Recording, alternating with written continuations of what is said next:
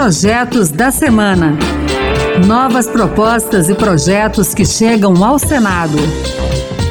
Olá, está no ar o Projetos da Semana. Eu sou Raquel Teixeira e a partir de agora você vai conhecer as principais propostas apresentadas no Senado Federal nesses últimos dias. No programa de hoje, vamos falar sobre aviação regional, fundo de garantia do tempo de serviço, juros de cartão de crédito e muito mais. Então fique com a gente! O Brasil é um país de dimensões continentais e o deslocamento por seu território muitas vezes é dificultado por problemas na infraestrutura de transporte. Falta de estradas e ferrovias, hidrovias não exploradas, além de malha aérea que muitas vezes não atende aos interesses dos passageiros, são alguns motivos que impedem as pessoas de se deslocarem mais facilmente pelo país. Na região norte, a distância entre os diversos pontos daquele território torna esse cenário ainda pior, fazendo com que o uso de alguns meios de transporte, como o avião, seja uma necessidade e não um luxo. Acontece que muitas vezes o preço das passagens aéreas para quem precisa se deslocar de avião para a região norte ou dentro dela mesmo é tão alto que inviabiliza a viagem. E para tentar minimizar esse problema, o senador Alan Rick, do União do Acre, apresentou nesta semana um projeto para permitir que empresas aéreas da América do Sul, que já operam voos pelo país, possam explorar a malha aérea da Amazônia Legal, naquilo que os especialistas classificam de aviação de cabotagem. Alan Rick acredita que as companhias que já atuam em países andinos poderiam muito bem explorar esse mercado. Um exemplo, um voo que vá de Lima a São Paulo, podendo fazer Rio Branco, Brasília, São Paulo, por exemplo. Então, tudo isso para gerar mais concorrência, para reduzir preços. Alan Rick citou que de Rio Branco para o restante do país há apenas dois voos diários que partem de madrugada da capital acriana, Rio Branco. O senador acrescentou que, por causa desse número reduzido de voos, o preço da passagem chega a ultrapassar 3 mil reais quando algum evento é realizado no estado. Isso afasta os turistas e prejudica a economia do Acre. A agricultura familiar é o setor da economia responsável pela oferta de muitos alimentos que chegam à mesa dos brasileiros, como as frutas, hortaliças, feijão, arroz, leite e tantos outros produtos. Dados de 2017 do Censo Agropecuário indicam que 77% das mais de 5 milhões de propriedades rurais do país são exploradas em regime de agricultura familiar. E para dar mais força a esse setor, o senador Beto Faro, do PT do Pará, apresentou um projeto para criar o Programa Nacional de Fortalecimento da Agricultura Familiar, o PRONAF. A base legal do programa hoje é precária, já que ele pode ser extinto por meio de uma simples canetada. Assim, ao instituí-lo por lei, Beto Faro quer aumentar a segurança jurídica para esses produtores e garantir a eles o apoio financeiro para suas atividades. No mesmo projeto está prevista a criação por lei do Plano Safra da Agricultura Familiar.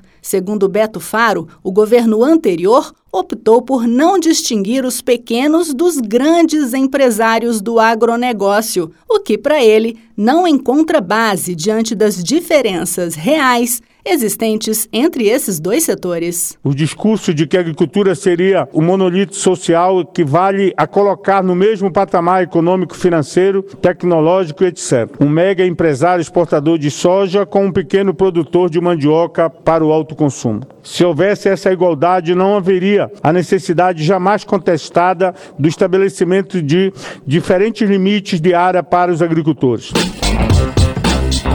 A Constituição estabelece que cabe ao Senado sabatinar os indicados para o cargo de ministro do Supremo Tribunal Federal, que só deixa a corte ao completar 75 anos de idade. Mas o senador Stevenson Valentim, do Podemos, do Rio Grande do Norte, apresentou uma proposta de emenda à Constituição para exigir que, depois de empossado, o ministro seja ressabatinado a cada oito anos. Pela proposta, após ouvir o magistrado, os senadores poderão reconduzi-lo ao cargo ou não, por decisão da maioria absoluta do plenário. Para Stevenson Valentim, essa mudança na Constituição servirá para coibir o que considera eventuais abusos praticados pelos ministros do STF no exercício de suas funções. É avaliado pelos seus atos, pelas suas falas, porque é o único poder que fica em Twitter, que fica em redes sociais, que tem uma TV aberta para falar e dar sua opinião, longe do processo, e sim opiniões pessoais.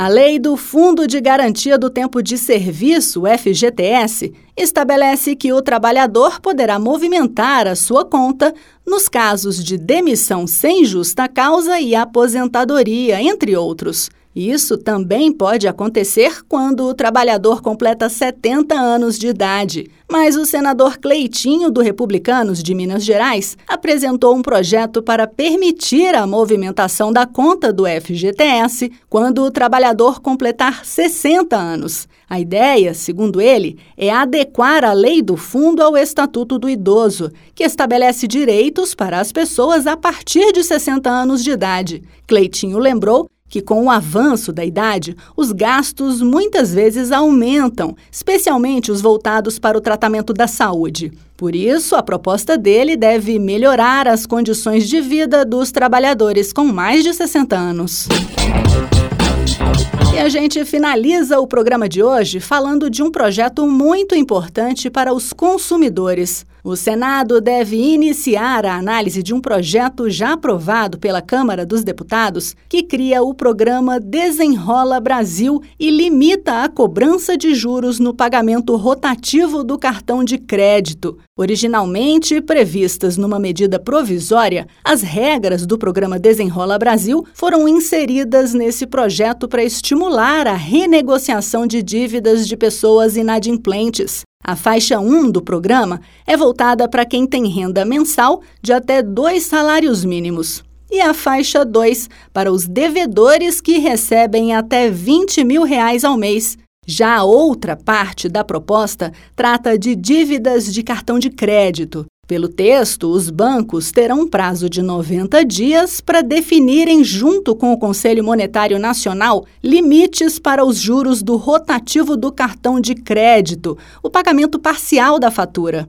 Se as instituições financeiras não anunciarem as novas taxas, fica valendo a regra de que os juros vão ser o dobro do valor devido e não mais 400% ao ano, como é hoje. Nesse caso, se a pessoa tem uma dívida de mil reais, ela vai pagar dois mil reais. Para o senador Jorge Cajuru, do PSB de Goiás, o Congresso Nacional deve fazer algo para conter o endividamento no país. Ele citou dados de junho do Banco Central que indicam que a dívida dos brasileiros no rotativo do cartão de crédito alcançou a cifra de 77 bilhões de reais, o dobro do que foi registrado no mesmo mês de 2021. É a modalidade mais cara do mercado. Os juros se encontram perto de 440% ao ano, cerca de 15% ao mês. Ou seja, uma verdadeira e criminosa extorsão. Entrar no rotativo é dar um passo acelerado na direção do abismo financeiro.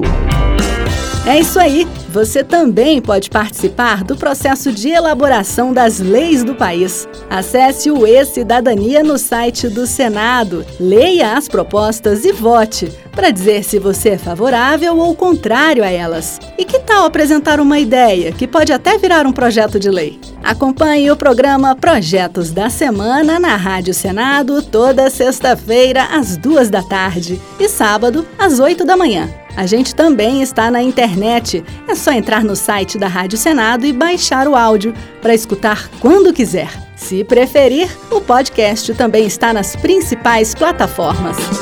Com sonoplastia de Cristiane Melo e apresentação de Raquel Teixeira, o Projetos da Semana fica por aqui. Muito obrigada pela companhia e até o próximo programa. Projetos da Semana. Novas propostas e projetos que chegam ao Senado.